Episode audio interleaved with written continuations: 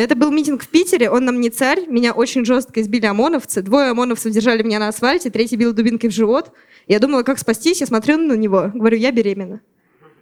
И он резко остановился, у него в глазах ужас, я думала войти в раж, сказать «от тебя». Спасибо большое. А теперь встречайте комика, ради которого мы здесь все собрались, Денис Чужой.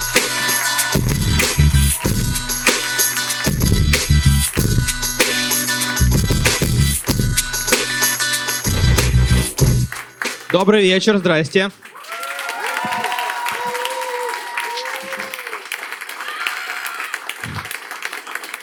А, Большое спасибо, что пришли. А, Я надеюсь, что в это сложное время мой вечер семейной комедии а, добавит позитива в вашей жизни.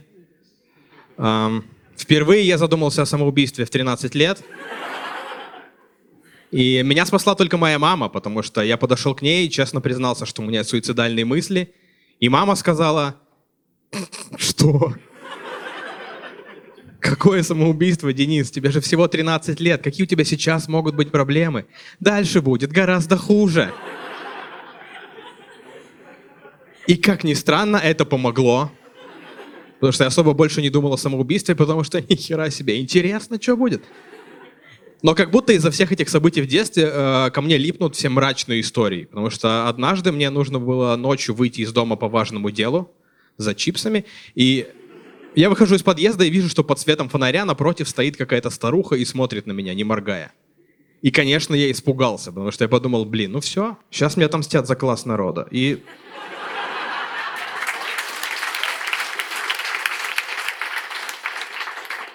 Просто нас же так воспитывают, что старухи это что-то опасное. Во всех наших легендах, сказках старуха это существо, которое тебя может задушить, утащить к себе в избу, съесть.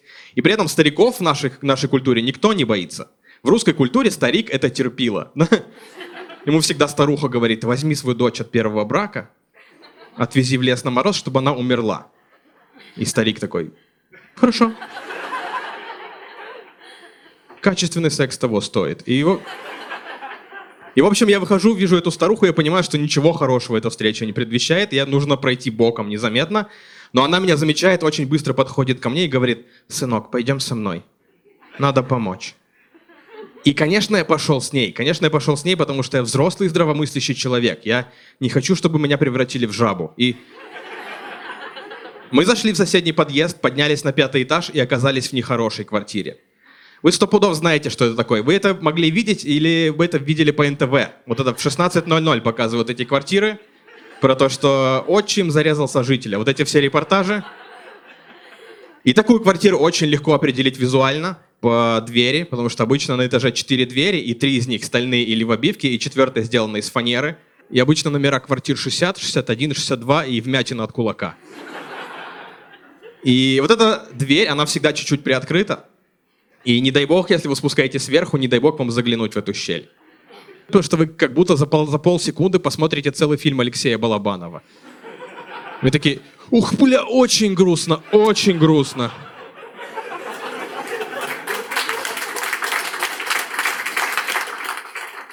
И я охренел от того, что такие квартиры до сих пор существуют в Москве, потому что я думал, что они остались в регионах, потому что я уже 7 лет живу в Москве. 7 лет назад я сюда переехал, чтобы быстро заработать денег на квартиру в Курске. Я это не задумывал как шутку, но всегда люди смеются. Я правда приехал сюда заработать денег на квартиру в Курске, но оказалось очень сложно. В Москве невероятно сложно вспомнить, нахера тебе была квартира в Курске.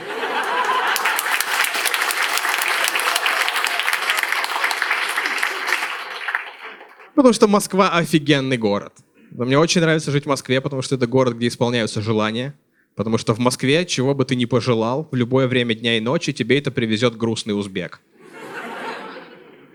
Но мы гордимся этим, как будто это наше достижение. Типа, ну, в Москве все через интернет, все через приложение. Хотя по факту все это держится на том, что в Узбекистане херово. Но мы себе, типа, мы себя ведем так, что мы смотрим на них свысока, чему-то учим жизни их. И я уверен, нам однажды это аукнется, потому что однажды узбек привезет мне бургер, будет его доставать из этого огромного куба. Я буду стоять сверху и мандеть, типа, серьезно, 24 минуты везли мой чизбургер, что это такое? Но в этот момент у меня будут включены новости в комнате, и там диктор скажет, что в Узбекистане обнаружен бесконечный источник нефти. И узбек сделает так.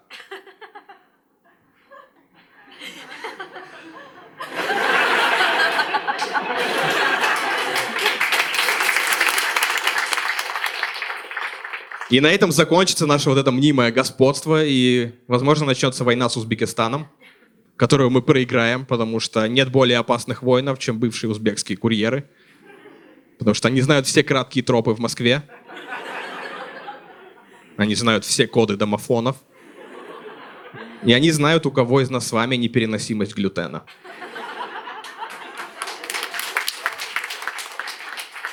Вы, кстати, не задумывались о том, что э, непереносимость глютена в России может быть только у москвичей? Потому что где-нибудь на Урале люди просто стойко и мужественно переносят глютен.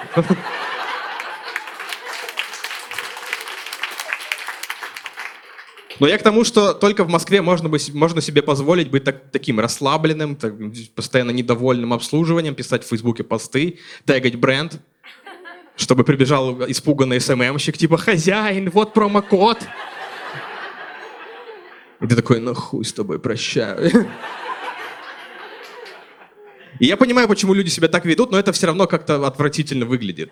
Просто э, у меня есть знакомая, которая работает в техподдержке игры Ил-2 Штурмовик. Надо было начать с того, что до сих пор существует игра Ил-2 Штурмовик.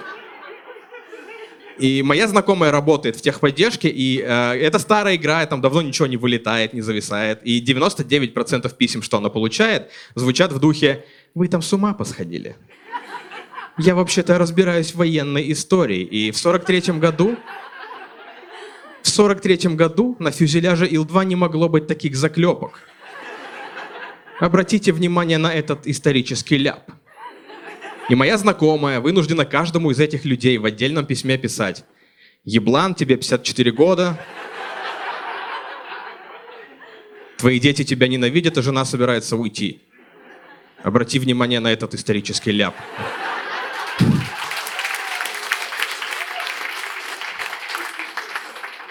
И из-за того, что в Москве настолько комфортно, я боюсь слишком расслабиться, живя в Москве. Поэтому все 7 лет, что я тут живу, я не читаю московские новостные сайты. Я по-прежнему читаю только курские новостные сайты, чтобы держать себя в тонусе. И там хватает одних заголовков, потому что заголовки там складываются в какой-то страшный русский артхаусный фильм. Потому что мой любимый заголовок курских новостей звучит так. В Курске нашли пропавшую хромую женщину. Казалось бы, хэппи-энд, но неделю спустя появляется заголовок «В Курске снова пропала хромая женщина». Еще через сутки появляется заголовок «В Курске снова нашли пропавшую хромую женщину». И для меня совершенно очевидно, что какая-то хромая женщина пытается сбежать из Курска. Но ей не хватает скорости. И в последний момент, когда она уже уверена, что спасена, врубаются прожектора, воет сирена, лают собаки, бежит полиция, снимает бедную женщину с забора с колючей проволокой – тащат обратно в Курск. Еще мне очень нравится заголовок. А, в Курске мужчина избил бейсбольной битой отца, с просонья приняв его за врага. Понимаете, Курск — это город, где у тебя может быть враг. Не вот эти московские враги для неженок, типа «Ой, он разогревает рыбу в офисе». Нет.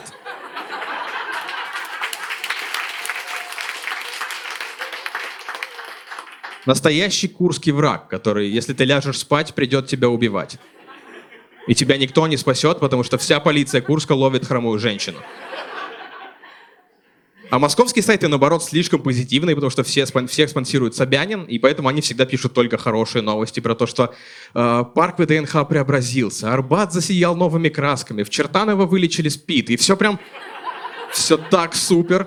И если это регулярно читать, ты в это сам начнешь верить. И это со мной уже происходит, потому что я зимой прилетел выступать в Новосибирск, вызвал себе такси в аэропорт, водитель подъезжает, звонит мне, говорит, это вы стоите в зеленой куртке? Я поворачиваюсь и говорю, в оливковой. И тут же думаю, блядь, вот ты мудак, Денис, серьезно?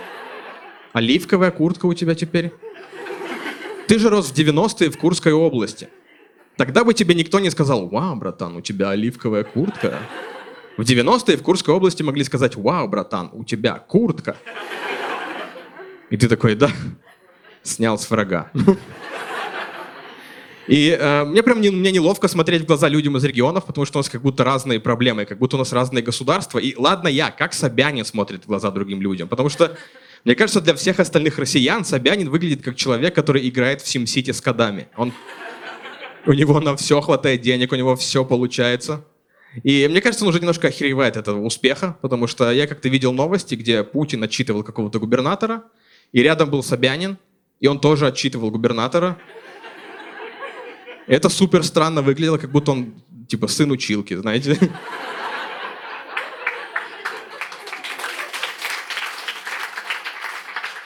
Потому что Путин говорит, «Э, стройте больше больниц. И сзади Собянин такой, да, блядь, стройте больше больниц, чё вы?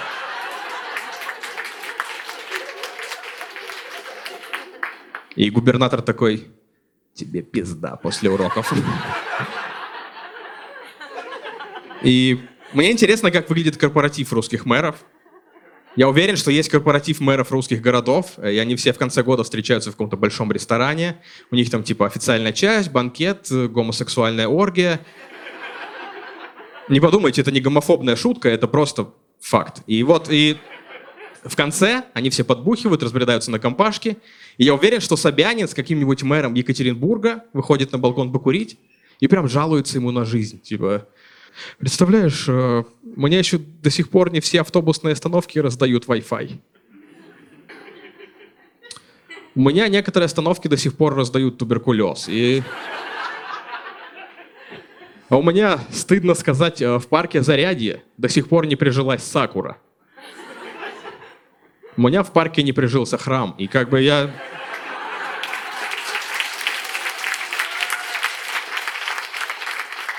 А у меня, представляешь, э, городское приложение для аренды самокатов до сих пор не оптимизировано под Android.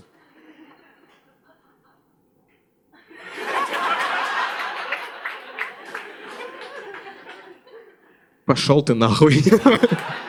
Только так можно с Собянином говорить. Короче, я оказался в нехорошей квартире.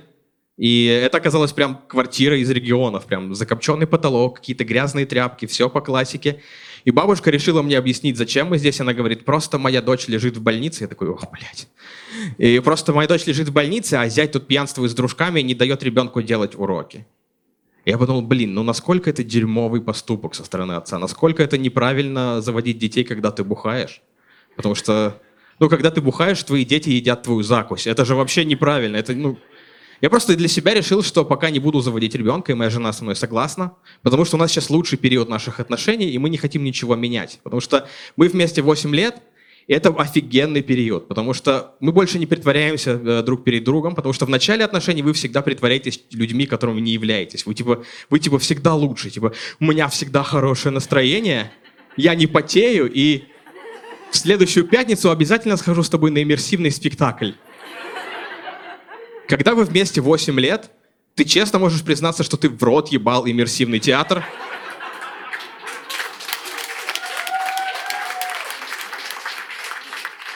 И в эту пятницу ты бы хотел лежать на диване и смотреть на пиратских сайтах сериал «Друзья». Это все, что бы ты хотел.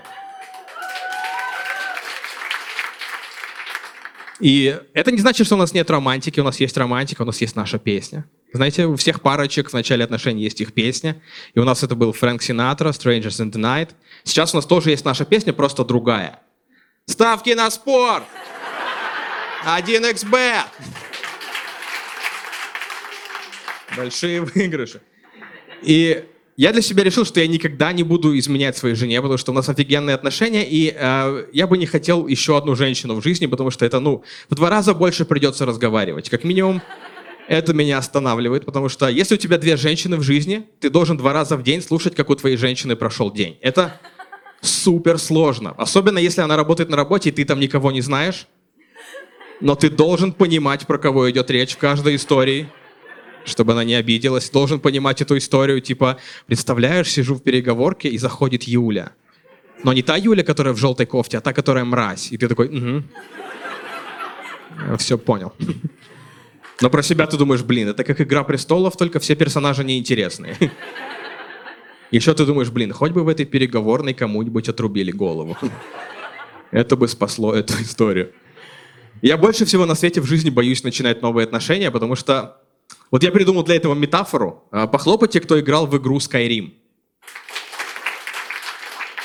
Офигенная игра, но когда ты играешь в Skyrim, рано или поздно тебе приходит в голову мысль, блин, я неправильно развиваю персонажа, и, наверное, лучше его бросить и начать заново с новым персонажем. Но потом ты вспоминаешь, каково это заново начинать Skyrim, заново выбирать расу, внешность, пол, какую-то одежду, первые проходить эти первые конченые миссии, найти 10 шкур, и думаешь, да ну его нахер. Лучше я останусь со своим лесным эльфом с двуручным оружием. Не все поняли эту метафору, но а, лесной эльф с двуручным оружием это реально дерьмовый выбор. Это все равно, что жить в Курске и учиться на французской филологии. Хотя всем очевидно, что в Курске нужно прокачивать двуручное оружие. И... Поэтому я для себя решил, что я всегда буду верным, всегда буду верным мужем. Тем более, что в России это прям очень э, поощряется. Всегда говорят, он не изменяет своей жене, он такой молодец. Хотя по факту быть верным, это значит ни хера не делать. Типа мимо проходит красивая женщина, и ты ничего. И все такие, вау.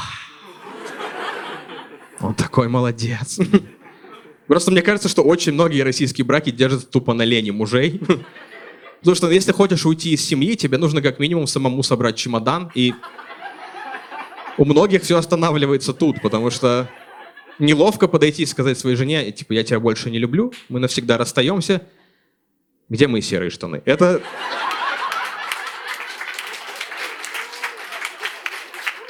Это очень стрёмно, и поэтому я остаюсь в семье.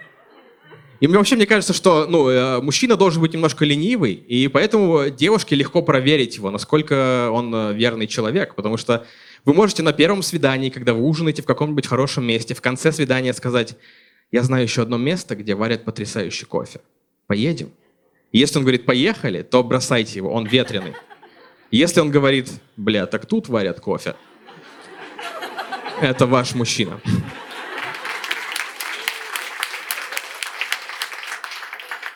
Так что я наслаждаюсь своей нынешней жизнью, и э, это все тяжелее делать, потому что все вокруг нас спрашивают постоянно. Ну, я надеюсь, вы собираетесь завести ребеночка? И, конечно, могло быть хуже. Конечно, могли спрашивать, ну, я надеюсь, вы не собираетесь завести ребеночка?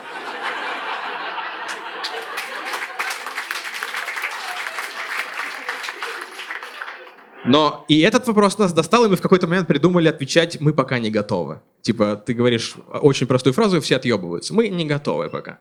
Но как пару лет назад нам кто-то посоветовал, типа, заведите собаку. Заведите собаку, вы поймете, что такое быть родителями. И мы завели собаку, и теперь я знаю про родительство все. Если не слушается, сажаешь в клетку. Летом нужен ошейник от клещей и по возможности побыстрее стерилизовать. Я знаю все, что нужно знать.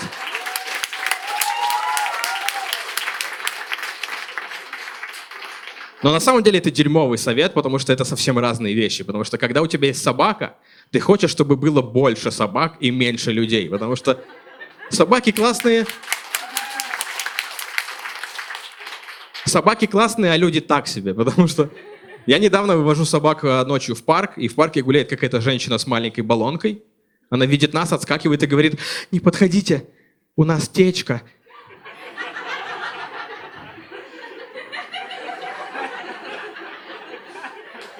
Я немножко переврал ситуацию, она была без собаки, но... Э... Но в целом я понимаю, когда люди говорят про себя и про свою собаку «мы». Когда они говорят «мы любим купаться в озере», «мы любим бегать за мячиком». Никто так не говорит про котов, да? Никто не говорит «мы сегодня выцарапали мне нахуй глаз». Никто... Только собаки. И у нас во дворе есть еще более странная женщина. Она выгуливает огромную овчарку, но она эту овчарку называет «мой сыночек». И я об этом много, много думаю. И либо она очень одинокая, ей не с кем поговорить, либо она когда-то реально родила немецкую овчарку. Я представляю, что у нее принимают роды, и она говорит, кто у меня, девочка или мальчик? Ей говорят, лучше, у вас хороший мальчик.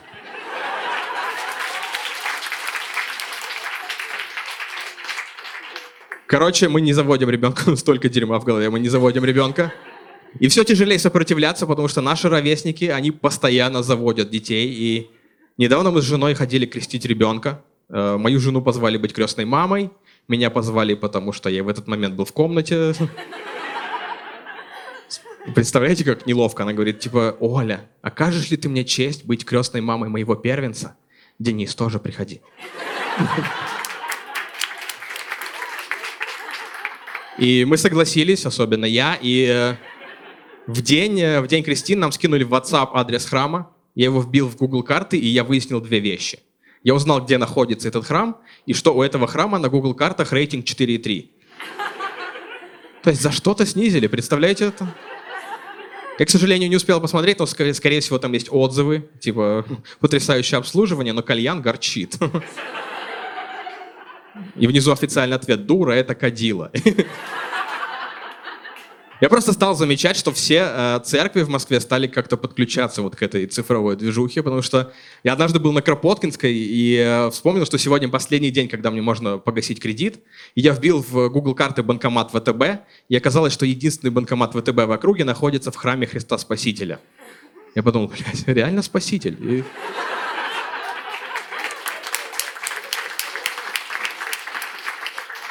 ВТБ, Всевышний Творец Бог. И... И я увеличил карту, чтобы понять, как удобнее пройти к храму Христа Спасителя. И оказалось, что в храме Христа Спасителя два банкомата ВТБ. И мне нравится, нравится думать, что один выдает наличные, другой принимает. Типа Бог дал, Бог взял. И вообще, вообще много таких церквей, потому что на Китай-городе есть э, церковь с кофейней. Это чистая правда. Я однажды шел к метро, увидел ее за забором, стоит храм, и рядом маленький ларечек с кофе. И он потрясающе аутентичный. Там вот этим шрифтом короля и шута написано «Капучино».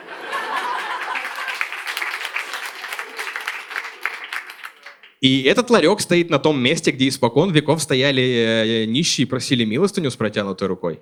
И, видимо, в храме в какой-то момент был разговор о том, что, мол, ну, у нас там все равно стоит бородатый мужик с банкой для мелочи. Пускай он хотя бы варит лавандовый раф. Тогда... И слава богу, еще никакого маркетинга нет. Знаете, типа, наша арабика обжарена, как Иуда в аду. Типа, короче, мы покрестили ребенка. Тоже очень современная церковь. Я во время крестин стоял не со своей семьей, а с той, которая под кондиционером. И прям потрясающе. И э, мы вернулись на квартиру отметить крестины. И мама ребенка заметила, что я сижу какой-то немножко подавленный, потому что меня так и не сделали крестным отцом. И она меня решила успокоить. Она ко мне подходит и говорит, Денис, ну не переживай. Ну ты же Олин муж, значит, нам ты тоже кум.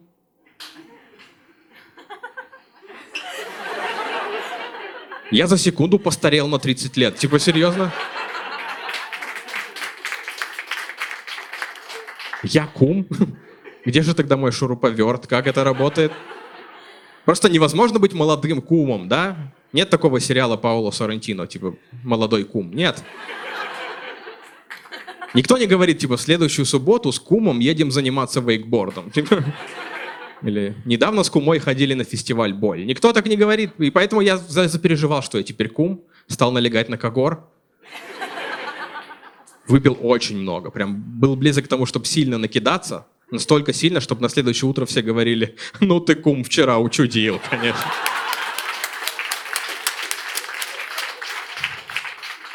И я подумал, что я капец как не хочу, чтобы мои дети росли вот в этих русских традициях сратых, которые... Я не хочу, чтобы они повторяли мое детство, потому что мне кажется, что из детства идут все травмы. Все самые страшные травмы, они оттуда. И моя самая тяжелая травма из детства была, когда я с мамой ходил покупать одежду на рынок. Потому что когда ты идешь с мамой за одеждой на рынок, неважно, что нравится тебе, неважно, что сейчас модно в стране, в конце ты все равно выглядишь как уебок. Это гарантированно. Потому что мама тебе никогда не купит одежду, которая тебе нравится и подходит. Она тебе купит одежду на вырост. В итоге ты стоишь просто в каком-то парашюте и говоришь, мам, это что такое? Она говорит, ты в 34 года скажешь спасибо.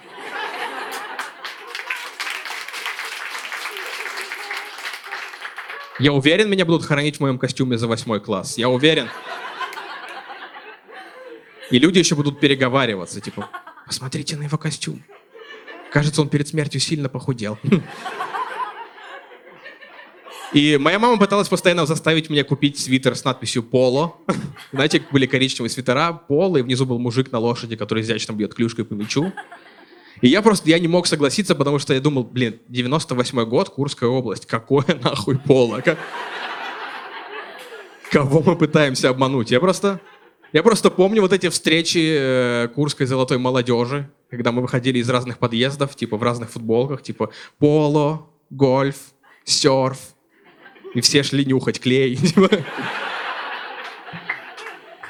Но самое жесткое это ходить с мамой за одеждой на рынок, когда ты подросток, когда у тебя переходный возраст, когда ты максимально переживаешь за то, как тебя воспринимают другие, за свою внешность.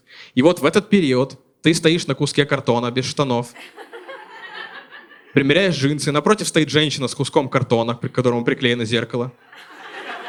Между вами дорожка из картона. Твой отец из картона. Все, пиздец, все. И вокруг ходят незнакомые люди, холодно. В любой момент может пройти красивая одноклассница, ты максимально напряжен.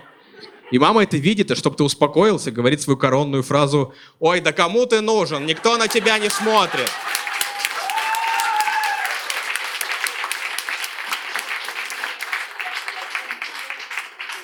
А у тебя и так самый дерьмовый период жизни. У тебя прыщи, тобой не интересуются девочки, и теперь у тебя в голове еще звучат слова самого родного человека. Ты никому не нужен. Никто на тебя никогда не посмотрит. Мне кажется, вот, это, вот этот эпизод с примеркой джинсов можно взять и целиком вставить в начало фильма «Джокер».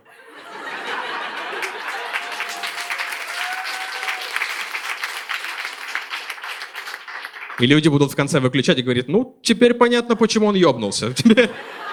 Совершенно логично. И это было самое травмирующее событие в моей жизни, а самое яркое воспоминание о моей семье было, когда мы всей семьей ходили воровать кукурузу. Это самое близкое, когда я был к своей семье. И не то, чтобы нам нужна была кукуруза. Просто каждое лето был такой период, когда на колхозном поле созрела кукуруза, стоит и бесит. Поэтому всей семьей ночью мы надевали черную одежду, выдвигались в поле с мешками и воровали. И э, мне было лет шесть, поэтому меня не втягивали прям в криминал. Да, я... В нашей семье я был Майкл Корлеоне. Я... я оставался стоять на шухере на случай, если председатель колхоза будет ехать на машине мимо. И я до сих пор не понимаю, в чем был план. Потому что я представляю, что три часа ночи председатель колхоза едет на машине, в свете фонаря появляется ребенок, и он такой, ну это нормально. Возможно, расчет был на то, что председатель колхоза читал очень много книг Стивена Кинга. И ребенок в полнолуние в кукурузном поле его жестко испугает. Типа он подойдет, типа, мальчик, ты чего тут? А я такой, привет, председатель!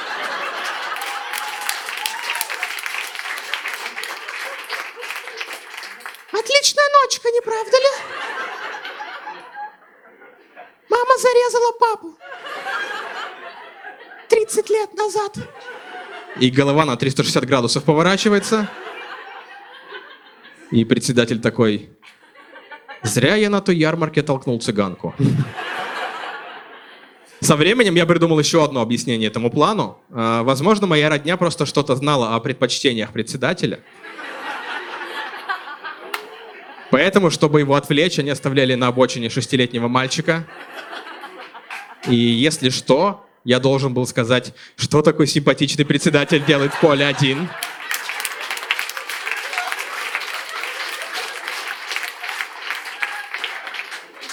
Короче, я в нехорошей квартирке. Не забывайте про генеральную линию концерта. Я просто я стою там, но иногда залипаю. И, в общем, бабушка ведет меня на кухню, чтобы объяснить, что вообще происходит. И на кухне лицами в стол спят два каких-то здоровых алкаша. И она говорит, это дружки моего зятя. Что мне сделать, чтобы тут не было его друзей? Я говорю, ну, по моему опыту, чтобы не было друзей, нужно увлечься научной фантастикой и смотреть много аниме. И-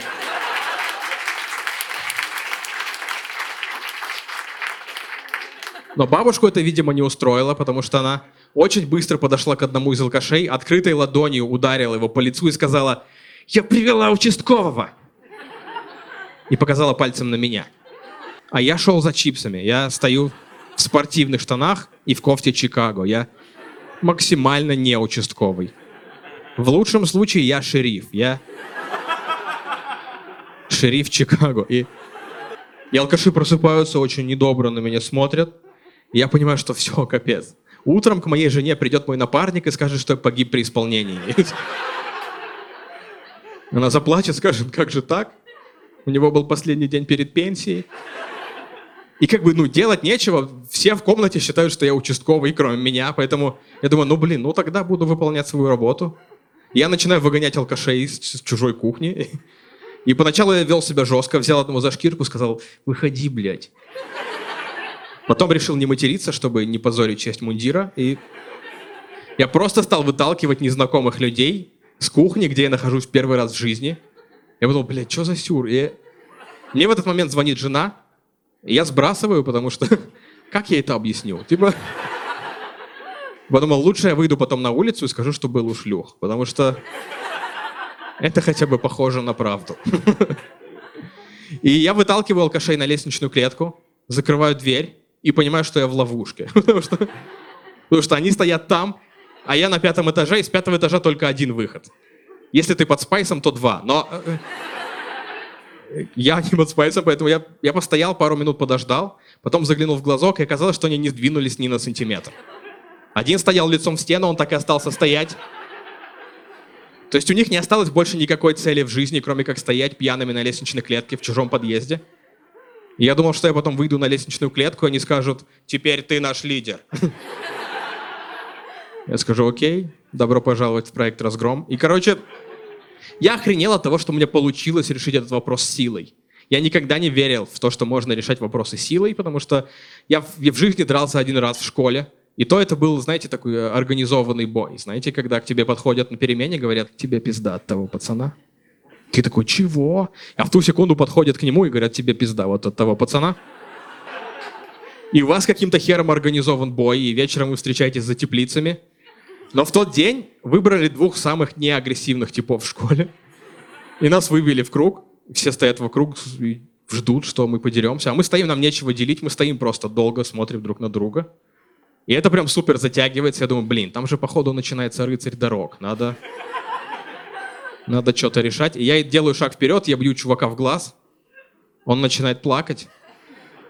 Я чуть-чуть жду и тоже начинаю плакать.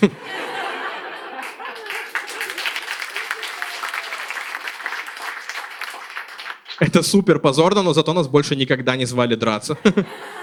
И мы спасены. И, в общем, я ненавижу насилие. И прошлым летом я очень сильно бесился, потому что а, начинался новый учебный год, и весь район был обклеен объявлениями о том, что школа такая-то объявляет набор в секцию «Секреты казачьего рукопашного боя». Казачий рукопашный бой. Вот просто мое самое последнее воспоминание о казаках это то, что они на каком-то из митингов протеста нагайками избили женщину. И она наверняка кричала, почему нагайками, у вас же рукопашный бой. Это один из наших секретов.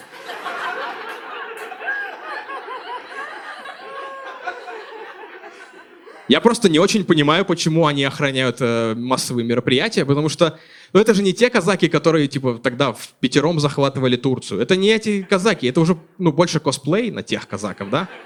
По факту у нас митинги разгоняют косплееры, понимаете?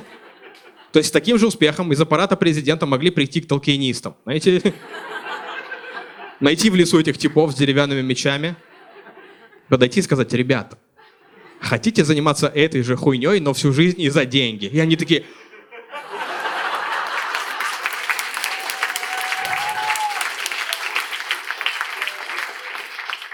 И мужик такой, а, нет, все, казаки согласились, отбой, отбой.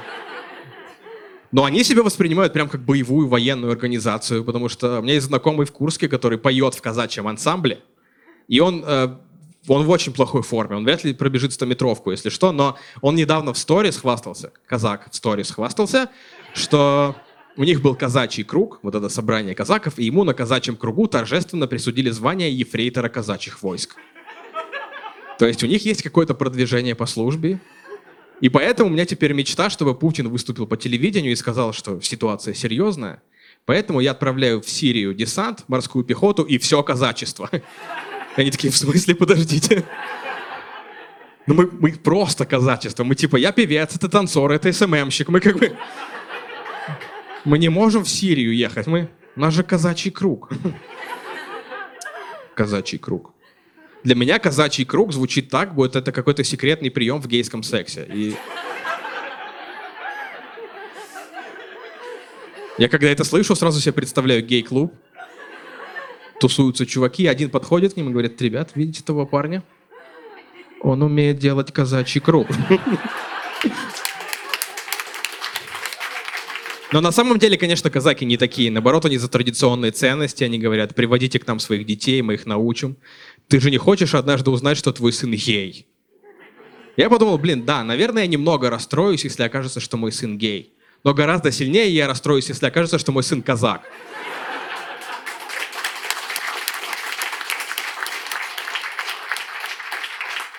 Потому что сын гей, ну, типа, в этом и плохого ничего нет, и как бы ты ничего не исправишь, это просто надо принять. А если твой сын казак, это значит, что ты где-то проебался. Значит, что я не уследил, что в какой-то момент он стал больше тусоваться с мальчиками, чем с девочками, полюбил расшитую одежду, стал много петь и танцевать. Так сказать, оказачился.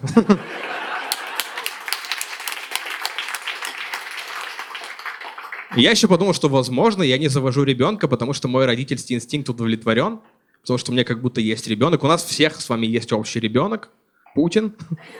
Потому что по ходу мы с вами работаем и платим налоги, чтобы Путин ходил на секции. Типа верховая езда, дзюдо.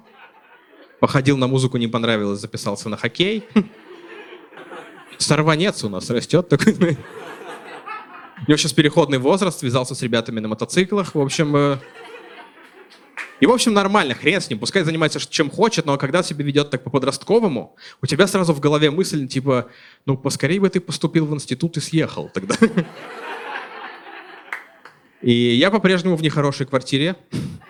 Я выгнал алкашей, и оказалось, что меня ждет финальный босс. Хозяин квартиры, тоже алкаш, но такой в уютном таком махровом халате со стаканом алкоголя. Такой Бирюлевский Гэтсби.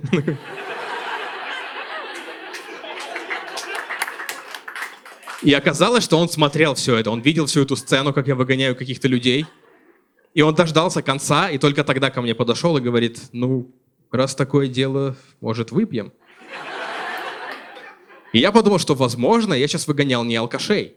Возможно, я сейчас выгонял людей, которые сутки назад приходили выгонять предыдущих алкашей.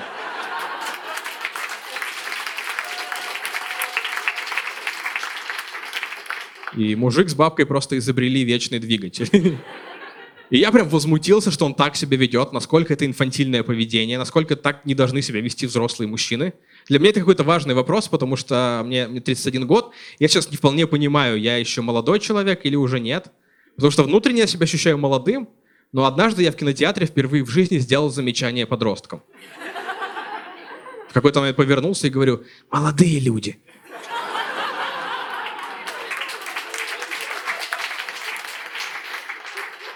Молодые люди, можно потише? Я пришел слушать не вас, а Человека-паука.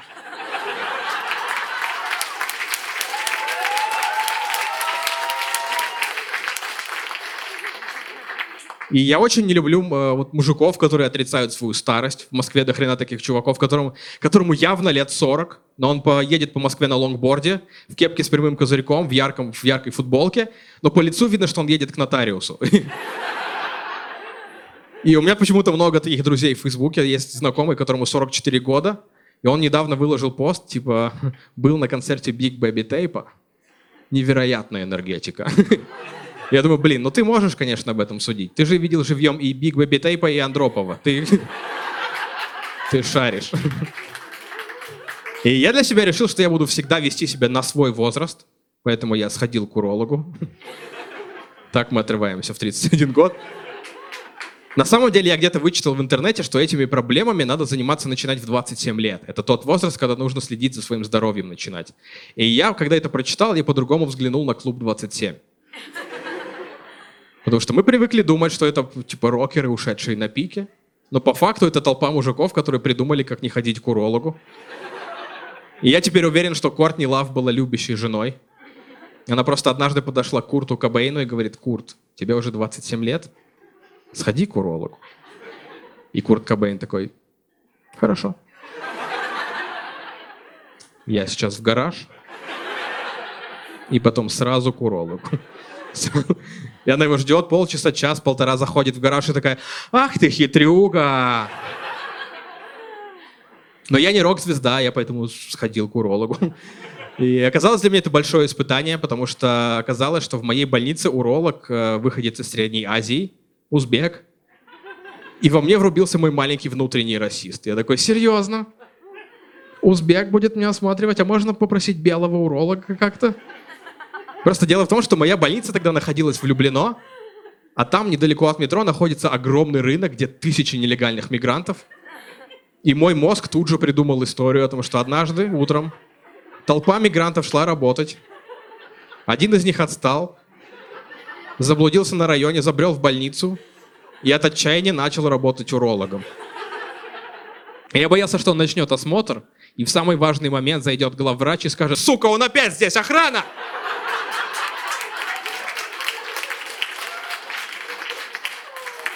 Где ты каждый раз берешь халат?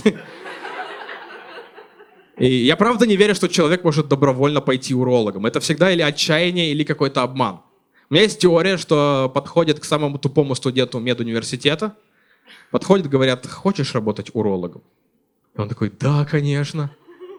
Изучать инопланетян. Проходит лет 15, он уже за отделение урологии, такой солидный, с папочкой идет по больнице и такой... а Это уфологи изучают инопланетян. Но оказалось, что я зря переживал, потому что мой уролог оказался очень компетентным человеком. Он меня просил, заполнил карту и говорит, ну теперь давайте пойдем в комнату для осмотра. И я пошел, я захожу, сразу снимаю штаны, опираюсь руками на стол, потому что я гуглил, как заходить в хату. И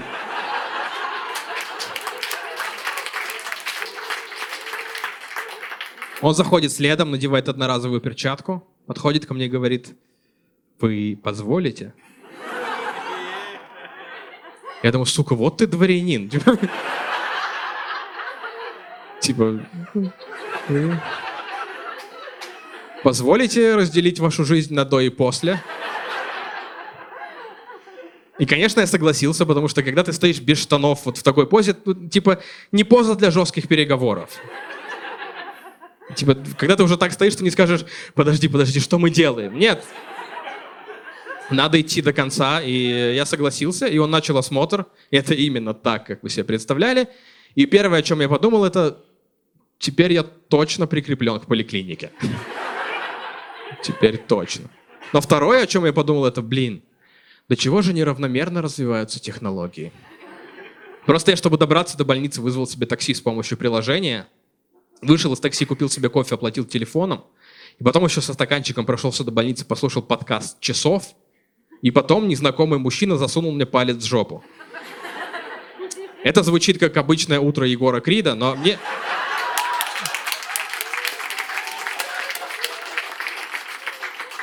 Мне не хочется через это проходить. Я согласен отказаться от чего-то другого. Я согласен платить за кофе только наличкой. Я согласен за кофе бросать мешочек монет через прилавок, но давайте что-то придумаем для бесконтактного осмотра простаты, потому что это важнее. Это очень обидно, потому что это очень такая средневековая жесткая процедура, после которой ты выходишь на улицу, и чтобы как-то переключиться, ты открываешь Twitter или Instagram, и там очередной видос про то, что компания Boston Dynamics изобрела робота, который смешно танцует под песню Бруно Марса, преодолевает препятствия, открывает дверь и заходит в комнату. Ты думаешь, блядь, вы в это вложили деньги? Вы... Вы видели, что происходит в 508 кабинете? Может, навалимся на эту проблему? Но я уверен, что мы, мужчины, настолько невезучие в этом плане, что даже если изобретут робота для нас, это будет робот, который смешно танцует под Бруно Марса, преодолевает препятствия, открывает дверь, заходит и засовывает тебе палец в жопу. Все, на что мы можем рассчитывать. И эта история закончилась хорошо, потому что мы вернулись в кабинет, э, доктор заполнил еще какие-то документы, видит, что я немножко понурый сижу, решает меня успокоить, придвигается и говорит, не переживайте, у вас замечательная простата. Я думаю, это, по-твоему, комплимент, чувак. Ты думаешь, типа, ты мне улучшил настроение. Ну, вряд ли мне, типа, сейчас нахамят в метро, уволят с работы, приду домой, поругаюсь с женой и сяду в углу такой, ну, ничего. Зато у меня замечательная простата. И, короче, мне оставалось справиться с финальным боссом, с финальным алкашом. Нужно было просто уложить его спать. Но в эту секунду появился его сын, э, восьмилетний мальчик, и подумал, блин, лучше я задушу отца подушкой, потому что это будет лучше для его жизни. Потому что, да, это большая травма, но это лучше, чем 10 лет жить с этим долбоебом. Это, это все равно это проходит, потому что, потому что мы с вами забыли какие-то страшные вещи в нашей жизни. Мы забыли, как погибли Ларин и Дукалис. А это было страшно, это было пиздец как страшно. Мы, мы это не помним, но это на всех на нас повлияло, потому что э, мало кто помнит, что человека, который убил Ларина и Дукалиса, сыграл молодой Данила Козловский. И поэтому мы так к нему относимся. Поэтому мы приходим в кинотеатр на фильм с Данилой Козловским, а он всегда играет потрясающих людей. Он всегда герой войны, пожарный, хоккеист. Он делает какие-то подвиги, но ты думаешь, все равно ты черт, блядь.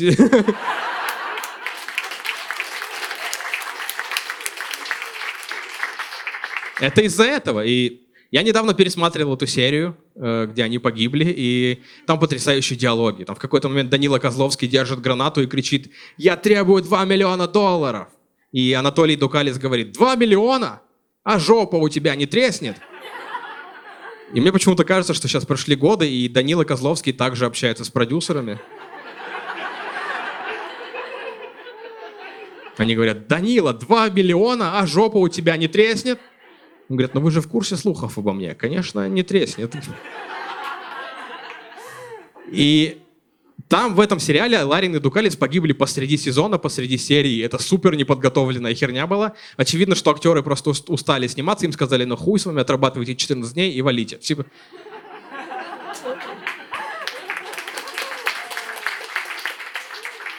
Но нам не хватает такого контента, где смерть случается как-то ожидаемо и к этому нормально относятся все. Потому что это большая проблема для, для нас, потому что на русского человека смерть впервые сваливается всегда неожиданно. Как правило, ты маленький, сидишь, играешь в приставку, утром в воскресенье, твой выходной. Заходит кто-то из родителей, там отец, и говорит, а, сынок, помнишь, у тебя был старый кот, который под конец уже не вставал и мало ел, и мы отвезли его в деревню? Ты говоришь, да. Так вот, э, в этой деревне умер дед. И все, и конец своему выходному. Вы грузитесь в машину, едете в деревню. Поздняя осень, темнеет в 11 утра, все невероятно плохо. Вы приезжаете в деревню, там тоже в доме темно, кроме одной комнаты, где на двух табуретах стоит гроб, где лежит твой троюродный дед, даже не родной дед. Они, они привезли смотреть тебе на дальнего родственника, тебя вталкивают в комнату. Все неподвижно, только бегает кот. Он после переезда в деревню в охеренной форме. Он и ты впервые в жизни видишь мертвого человека, и твоей детской психике все, до свидания. Ты навсегда поврежден, но как будто этого мало, еще сзади раздается шепот твоей мамы. Поцелуй.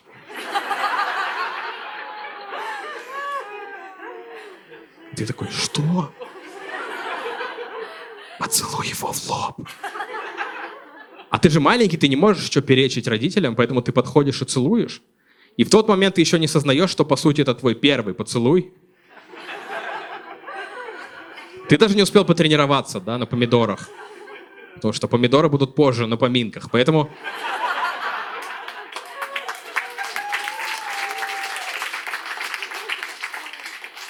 Ты сразу бросаешься в бой, целуешь, и это не может тебя тоже не повредить, потому что через несколько лет, когда ты наконец поцелуешь настоящую живую девушку, ты обязательно подумаешь, теплая. Короче, никто не умер в тот вечер. Я уложил алкаша спать и э, попрощался с этим ребенком. И мы с бабушкой вышли на улицу под фонарик, где мы встретились. И она мне говорит, ты очень хороший человек. Я говорю, ну вы точно не смотрели «Класс народу».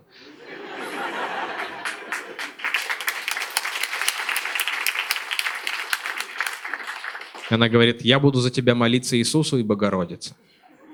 Я говорю, бабушка, не нужно за меня молиться. Мне и так замечательная простата. И вы тоже замечательные. Большое спасибо, вы классная публика.